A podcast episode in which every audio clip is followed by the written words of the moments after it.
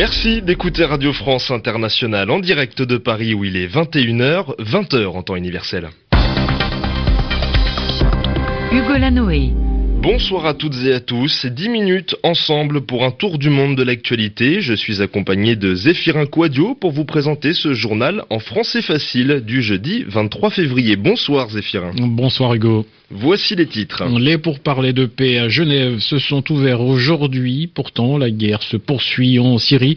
Dans le nord du pays, des rebelles pro-turcs affirment avoir repris la ville d'Al-Bab. Dans ce journal également, les Philippines, où l'une des seules opposantes politiques à Rodrigo Duterte est visée par un mandat d'arrêt pour trafic de drogue. Nous irons ensuite en Haïti, où on connaît désormais le nom du premier ministre du gouvernement.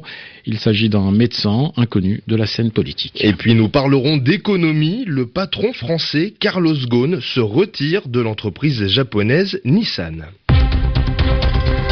Un journal. Le journal en français facile. En français facile. Et en Syrie, Hugo, la guerre se poursuit donc entre le groupe État islamique et les rebelles. Oui, Zéphirin, des rebelles pro-turcs affirment avoir pris un fief, c'est-à-dire une place forte de l'EI.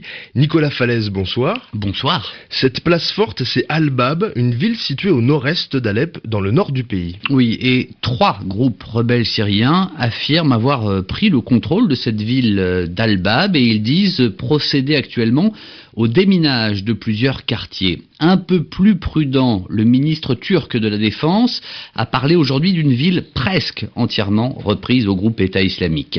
Ces dernières semaines, les combats ont été très violents à Al-Bab. Les bombardements de l'artillerie et de l'aviation turque ont fait plusieurs dizaines de victimes civiles. Al-Bab était le dernier bastion, la dernière place forte de l'organisation djihadiste dans la province d'Alep, une province située dans le nord de la Syrie, près de la frontière turque. La Turquie, dont les soldats sont entrés en Syrie à la fin du mois d'août dernier, aux côtés de groupes rebelles syriens. Euh, cette opération militaire s'appelle Bouclier de l'Euphrate. Elle a deux objectifs. Euh, faire reculer le groupe État islamique donc, mais aussi lutter contre un autre ennemi euh, de la Turquie, les Kurdes de Syrie. Alors, la chute d'Al-Bab est celle d'un important verrou en direction de Raqqa, la capitale auto-proclamée du groupe État islamique en Syrie, distante de moins de 200 km d'Al-Bab. Merci Nicolas Falaise pour ces précisions. Pendant ce temps-là, nous vous le disions en titre, les représentants du régime syrien et de l'opposition sont réunis en Suisse, à Genève, avec l'aide de l'ONU. C'est la quatrième session de négociation en seulement une année. Les Nations Unies espèrent ramener la paix en Syrie, mais l'émissaire, l'envoyé spécial de l'ONU, Staffan de Mistura, s'est montré prudent. Les discussions commencent ce soir, mais il ne faut pas attendre de miracle, estime l'ONU, pour montrer sa bonne volonté. La Russie, alliée de la Syrie, a demandé à Damas de suspendre les attaques le temps des pourparlers, ce qui n'a pas empêché l'armée syrienne de bombarder aujourd'hui des positions rebelles dans plusieurs provinces comme Dera, Alep ou Hama. Autre conflit situé à 700 km de la Syrie, en Irak. La bataille de Mossoul se poursuit entre les djihadistes et les forces de l'armée irakienne. Cinq jours après avoir lancé l'offensive sur la partie ouest de cette deuxième ville d'Irak, les forces irakiennes, épaulées, aidées par la coalition internationale, sont entrées aujourd'hui dans l'aéroport de Mossoul. Annonce faite ce jeudi par la télévision publique irakienne. Cet aéroport était contrôlé par le groupe État islamique depuis 2014. Il s'agit donc d'une avancée importante dans la reconquête de Mossoul. Dans l'actualité également, Hugo, plusieurs morts ce matin dans une explosion au Pakistan dans un immeuble UP, c'est-à-dire fortuné, de la ville de Lahore. Au moins six morts et une trentaine de blessés. C'est le dixième attentat en 11 jours. En deux semaines, 136 personnes ont été tuées au Pakistan. Des attaques revendiquées par les talibans pakistanais et par l'EI. Direction les Philippines où la sénatrice Leila de Lima visée est visée par un mandat d'arrêt. Cet ordre d'arrestation a été demandé aujourd'hui. Leila de Lima est l'une des seules opposantes au président du pays. L'année dernière, cette sénatrice menait une enquête sur la guerre contre la drogue lancée par le président Rodrigo Duterte, guerre qui a fait plus de 6000 morts en 8 mois. Et aujourd'hui, Christophe Paget, la sénatrice est accusée de trafic de drogue. L'an dernier déjà, lorsque Leila de Lima avait lancé une commission d'enquête sénatoriale sur ces meurtres extrajudiciaires, Rodrigo Duterte avait réussi à obtenir son départ en l'accusant de trafic de drogue. Il avait aussi eu des paroles très menaçantes, lui conseillant de se suicider. Mais Leila de Lima avait continué à faire entendre sa voix et depuis la semaine dernière, les procureurs du ministère de la Justice l'accusent d'avoir mis en place un réseau de trafiquants de drogue lorsqu'elle était ministre de la Justice. Un dossier monté de toutes pièces pour intimider ceux qui voudraient critiquer le président. C'est ce affirment les défenseurs des droits de l'homme dans le pays. Ce jeudi, Leila de Lima, en pleurs, après avoir appris qu'elle faisait l'objet d'un mandat d'arrêt, a annoncé qu'elle ne résisterait pas à son arrestation, qu'elle voulait juste passer une dernière nuit avec ses proches avant de revenir ce vendredi au Sénat, où elle devrait vraisemblablement être arrêtée. Coïncidence, cette affaire éclate au moment où une enquête visant le président lui-même progresse, selon le chef de la Commission des droits de l'homme philippine. À en croire le témoignage d'un ancien policier recueilli cette semaine, Rodrigo Duterte aurait dirigé en personne un escadron de la mort à Davao, la ville dont il fut maire pendant une vingtaine d'années.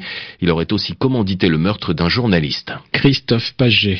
Et puis, en Haïti, Jack Guy Lafontan a été nommé Premier ministre mercredi soir par le président Jovenel Moïse. Il aura fallu plus de deux semaines au nouveau président d'Haïti pour choisir et officialiser le nom de celui qu'il veut comme chef de son premier gouvernement. Il s'agit donc de Jack Guy Lafontan, un inconnu de la scène politique. Son portrait à Port-au-Prince avec Amélie Baron. Qui est le Premier ministre désigné?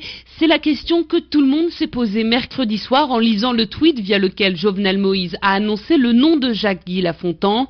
Les informations le concernant sont rares. Président du Rotary Club, marié, père de trois enfants, c'est à peu près les seuls éléments que l'on connaît de ce médecin âgé de 56 ans. Le nouveau président, novice en politique, a donc choisi un autre novice en la matière pour diriger avec lui le pouvoir exécutif. Les parlementaires avaient bien eux leur candidat à proposer, mais en choisissant Jacques-Guy Lafontan, Jovenel Moïse affirme son autorité présidentielle.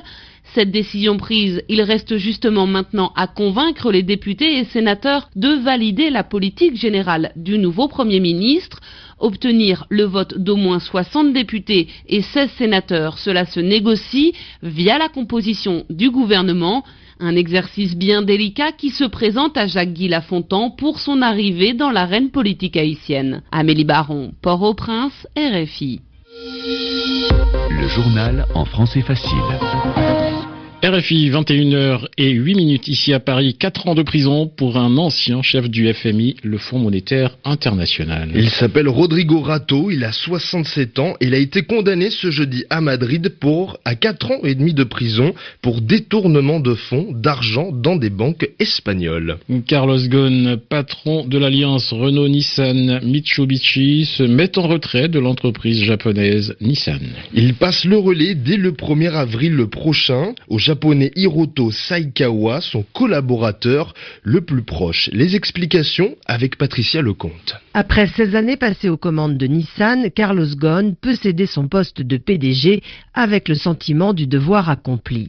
Surnommé le tueur de coups, l'emblématique patron a su le groupe japonais au top mondial des constructeurs automobiles. Au bord de la faillite, lors de son acquisition, Carlos Ghosn a transformé Nissan en une firme plus que rentable avec un chiffre d'affaires annuel proche des 100 milliards d'euros. Un succès qui lui vaut une admiration sans borne au Japon. L'industriel de 62 ans passe donc le relais à Hiroto Saikawa, 63 ans. Préparé à la relève, ce proche collaborateur connaît parfaitement la maison puisqu'il y a passé 40 ans. Toutefois, Carlos Ghosn ne largue pas complètement les amarres, il restera président du conseil d'administration de Nissan. L'abandon de la direction générale du constructeur japonais va lui permettre de se consacrer davantage à Renault, mais aussi au redressement et à la montée en puissance de Mitsubishi Motors, qui est entré il y a quelques mois dans le giron de l'alliance Renault-Nissan. Sixième constructeur automobile au Japon, Mitsubishi a été éclaboussé par un scandale de fraude. Le prochain défi de Carlos Ghosn sera donc de lui apporter la réussite qu'il a su donner à Nissan. Patricia Lecomte, 21h10 à Paris, c'est la fin de ce journal en français facile. Merci à vous, Zéphirin Quadio. Merci, Golanoé. Une édition retrouvée sur notre site savoir au pluriel.rfi.fr.